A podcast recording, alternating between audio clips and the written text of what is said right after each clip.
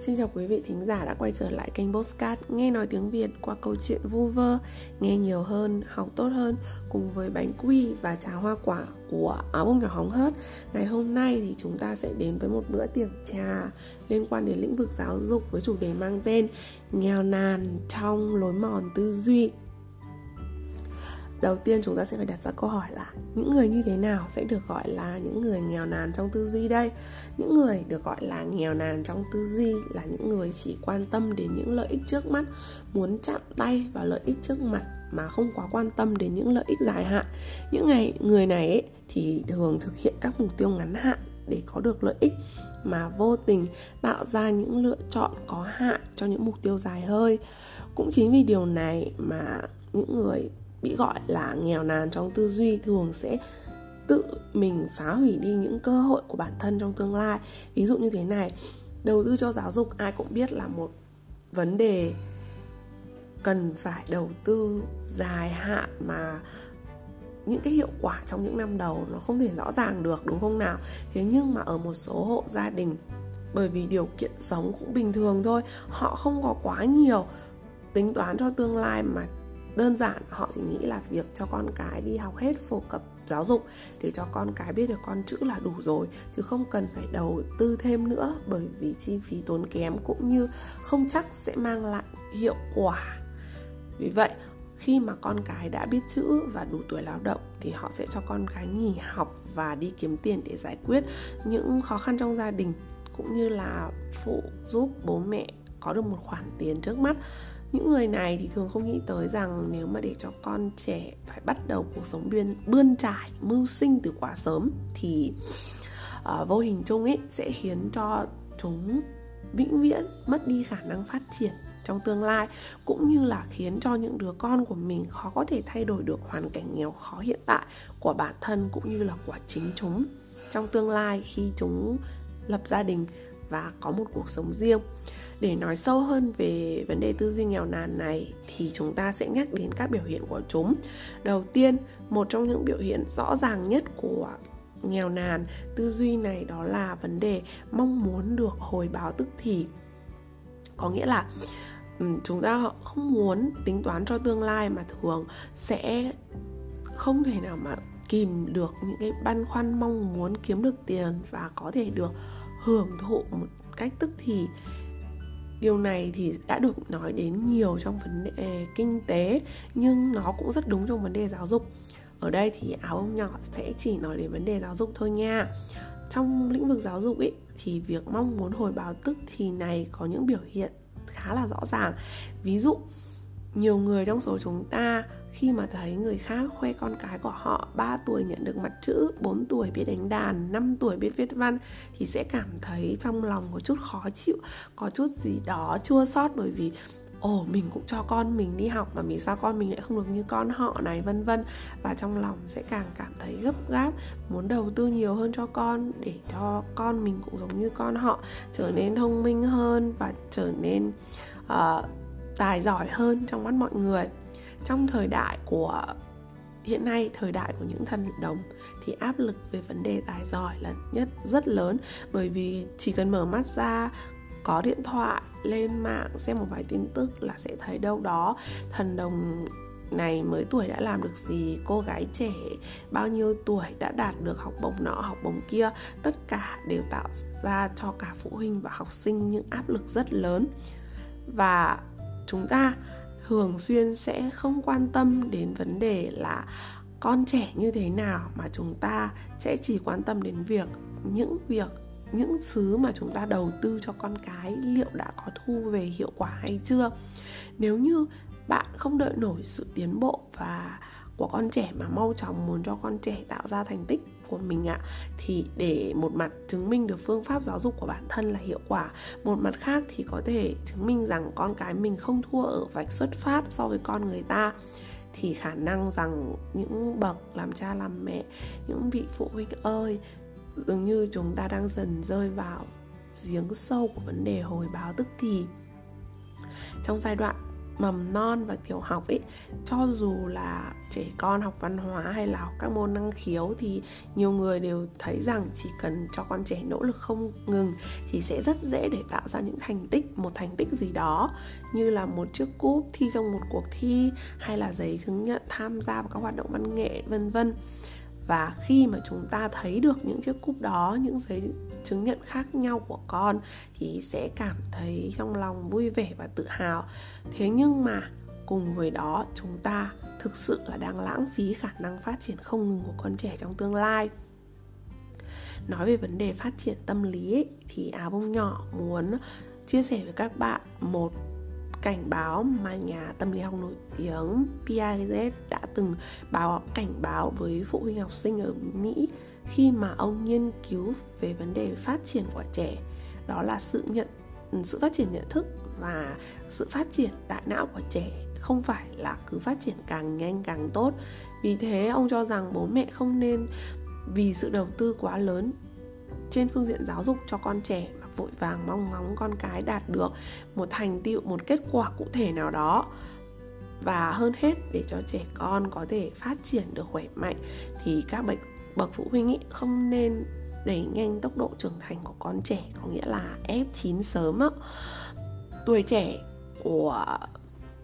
mỗi người thì cần phải được phát triển một cách chậm rãi, đầy đủ và phát triển khỏe mạnh. Bởi lẽ đây là mấu chốt của việc thành công. Trẻ con thì chúng có một tuổi thơ cần phải mở, có nghĩa là không gian, chúng có không gian để tìm tòi này, có thời gian để lớn, để tập với những điều mà còn mới mẻ trong cuộc sống mà chúng không thể thạo ngay được. Trẻ con cũng cần phải nuôi dưỡng được lòng hiếu kỳ đối với thế giới này. Vì sao lại phải nuôi dưỡng lòng hiếu kỳ? Thì có lẽ chúng ta cũng hiểu được rằng lòng hiếu kỳ sẽ là động lực to lớn thúc đẩy chúng ta hướng tới thành công của trong cuộc sống của đời người. Về mặt bẩm sinh hay còn gọi là thiên tính, trời phú, trời ban ấy, thì bất luận là môn nghệ thuật nào như vẽ này, đánh đàn, ca hát, đối với bọn trẻ thì đều là trò chơi cả mà. Nên là chúng sẽ thông qua việc chơi đùa để tìm tòi, học, hỏi này, cũng như là để lý và lý giải và nắm bắt những vấn đề xung quanh tìm kiếm hứng thú của bản thân và thiên phú của chúng mình. À, nếu như mà chúng ta cứ ép chúng mỗi ngày đều phải tập luyện theo mong muốn của người lớn này hoặc tham gia thi đấu vì những vinh quang trước mắt thì dần dần những đứa trẻ này sẽ không còn hứng thú mà chúng sẽ trở nên đau khổ và dần mất đi sự nhiệt tình ban đầu dành cho các môn học hay là các môn năng khiếu và cũng dần mất đi lòng háo hức tìm tòi về thế giới xung quanh đó là những vấn đề liên quan đến biểu hiện thứ nhất. Bây giờ nói đến biểu hiện thứ hai của tư duy nghèo nàn, đó là những phụ huynh ấy, khi mà đầu tư giáo dục cho con cái thì họ thường suy nghĩ rằng là chỉ cần con cái mình có thể tiệm cận với ưu tú thì sẽ tránh xa được những phiền lão, phiền não, lo âu. Có nghĩa là họ chỉ quan tâm đến những việc trước mắt,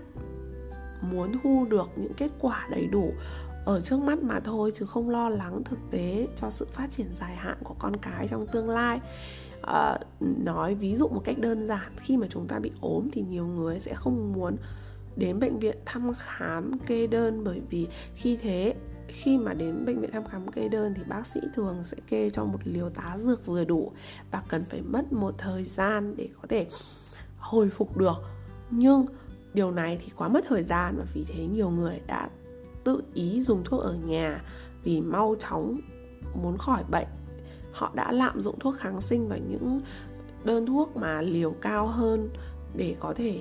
nhận được lại những chuyển biến tức thì. Cơ mà điều này thực tế là đã gây hại cho cơ thể của họ và rất có thể trong tương lai họ sẽ dẫn đến tình trạng nhờn thuốc, kháng thuốc kháng sinh, vân vân. Trong lĩnh vực giáo dục,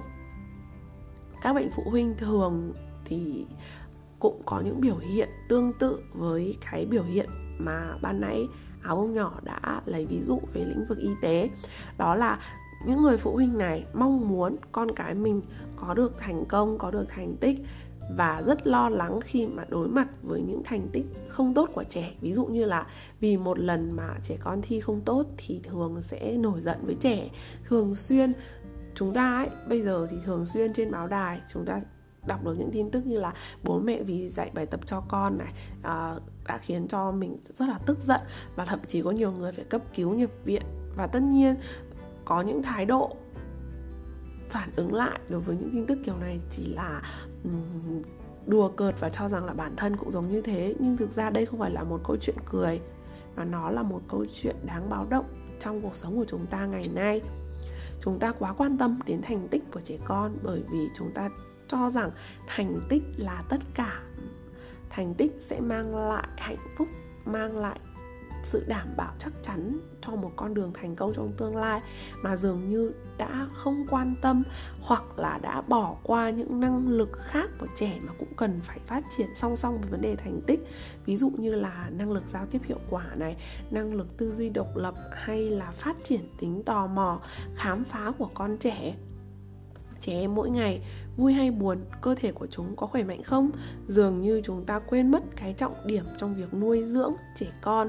Đó là để cho trẻ con có thể phát triển khỏe mạnh, có được một cuộc sống vui vẻ và lạc quan. Mà trong mắt của những người lớn thì dường như chỉ tồn tại một sự lo lắng duy nhất liên quan đến vấn đề thành tích mà thôi. Trẻ con hiện nay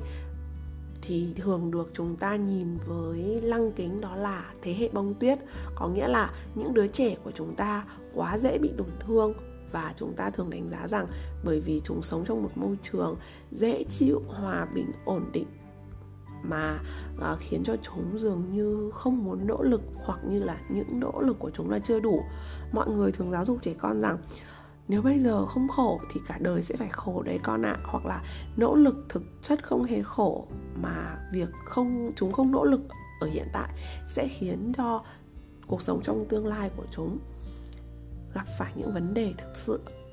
nhưng chúng ta cũng chỉ biết nói với trẻ những câu nói sáo rỗng như vậy thôi mà không hề nói với trẻ làm sao để có được động lực học tập học tập cuối cùng để làm gì? Làm sao để trẻ phát huy được năng lực của chúng, hiểu được tầm quan trọng của việc cần cố gắng? Không ai cho, nói cho chúng biết những điều như thế cả. Và hơn nữa thì có một sự thật mà hầu như ai cũng biết, đó là thời gian tiền bạc và những cái tâm sức mà cha mẹ bỏ ra đầu tư cho con cái trong lĩnh vực giáo dục này thực tế là đang tăng lên. Thế nhưng mà chúng ta đều có thể nhận thấy những đứa trẻ của chúng ta ngày càng không hạnh phúc và số lượng mắc bệnh tâm lý ngày càng tăng. Không biết bạn đã từng nghĩ là vì sao chưa? Để trả lời cho câu hỏi này thì một trong các lý do sẽ được nói tới ngay sau đây liên quan đến biểu hiện thứ ba của nghèo nàn trong tư duy, đó là tâm lý không được thất bại. Cha mẹ cố gắng cho con trẻ tránh khỏi bất kỳ sự lựa chọn nào có rủi ro và chỉ mong muốn con cái có đủ những nguồn lực để đạt được những thứ trước mắt. Các bậc phụ huynh hiện nay thì thường được ví với những người làm vườn bởi lẽ họ đã tạo ra cho con cái của mình một môi trường an toàn, một không gian đầy đủ để nuôi dưỡng nuôi dưỡng những đứa trẻ của mình trở thành những đóa hoa. Vậy thì vấn đề nằm ở đâu? Vấn đề nằm ở chỗ những đứa trẻ cuối cùng sẽ trở thành bộ dạng như thế nào? Trở thành người thành công hay không? Bản thân của chúng ta không hề khống chế được điểm này, mà chúng ta chỉ mang lại cho chúng một môi trường an toàn theo cách chúng ta nghĩ, một không gian đầy đủ nhất để chúng học tập và không có rủi ro. Và ôm hy vọng rằng tất cả những sự đầu tư đó mang lại được quả ngọt mà thôi. Cũng giống như một vài người khác thì họ không gọi cha mẹ là những người làm vườn mà họ đem cha mẹ ví với giống những những người thợ thủ công, những người thợ mộc. Họ sẽ ép con cái theo trưởng thành này, trở thành những người theo đúng những sơ đồ thiết kế, những bản vẽ mà nhào nặn ra những tiêu chuẩn phù hợp. Cho dù là cái cách biến đứa trẻ trở thành những đóa hoa trong vườn hay trở thành những sản phẩm phù hợp tiêu chuẩn của điêu khắc của công trình xây dựng, thì hai kiểu giáo dục này đều đã tước đi sự phát triển về thiên phú và cá tính riêng của trẻ khiến cho trẻ trở thành uh, những người ưu tú phù hợp với tiêu chuẩn công nghiệp một cách nhào nặn khuôn mẫu mà không có sự đa dạng cho phát triển hay thành công nào của trẻ trong tương lai cả. Nhiều phụ huynh thậm chí có tâm lý là không thể chấp nhận trẻ trở thành những người bình thường. Vì sao lại không thể uh, chấp nhận trẻ em trở thành những người bình thường đây. Bởi vì họ sợ hãi những đứa trẻ lớn lên sẽ không có tiếng nói trong xã hội sợ rằng chúng sẽ trở thành những đứa trẻ bị phân biệt bị kỳ thị và sống trong đói nghèo. Thế nhưng cùng với cái tư duy nghèo nàn của chính mình thì họ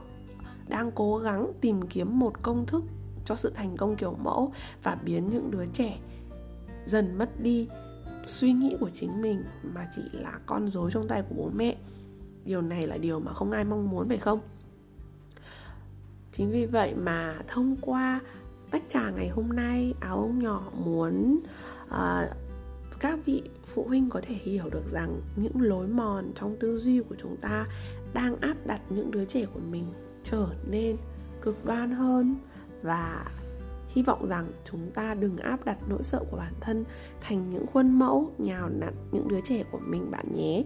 Còn con trẻ cuối cùng sẽ trở thành người như thế nào trong tương lai, nó nằm trong vô số khả năng mà tạo hóa đã đem lại. Chúng ta chỉ nên là người trợ lực, người ủng hộ cho con trẻ đi về phía trước, khám phá tiềm năng vô hạn của bản thân mình. Thay vì biến chúng trở thành con rối, trở thành kép hát cho vở, trong cái vở kịch do cha mẹ sắp đặt từ trước những ờ, người làm cha làm mẹ hiện tại hoặc là trong tương lai khi mà chúng ta đã lập gia đình à, điều đầu tiên và quan trọng trước hết đó là chúng ta cần phải rũ bỏ sự nghèo nàn trong lối mòn tư duy của bản thân để khiến cho bản thân có thể giảm bớt được sự lo lắng không cần thiết. Và đây cũng sẽ là con đường mở ra hy vọng cho những đứa trẻ trên con đường giáo dục tiến về một tương lai tốt đẹp hơn cảm ơn bạn đã lắng nghe postcard của áo ông nhỏ hóng hớt. À, để nghe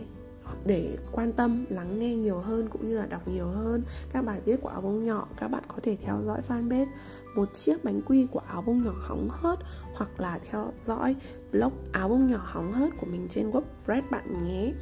sự ủng hộ của bạn sẽ là động lực tinh thần to lớn để áo bông nhỏ sản xuất ra các số, các bài viết tiếp theo. Cảm ơn bạn đã luôn đồng hành cùng áo bông nhỏ trong suốt chặng đường vừa qua. Còn bây giờ thì đã đến lúc nói lời tạm biệt rồi. Xin chào và hẹn gặp lại các bạn trong số tiếp theo. Bye bye.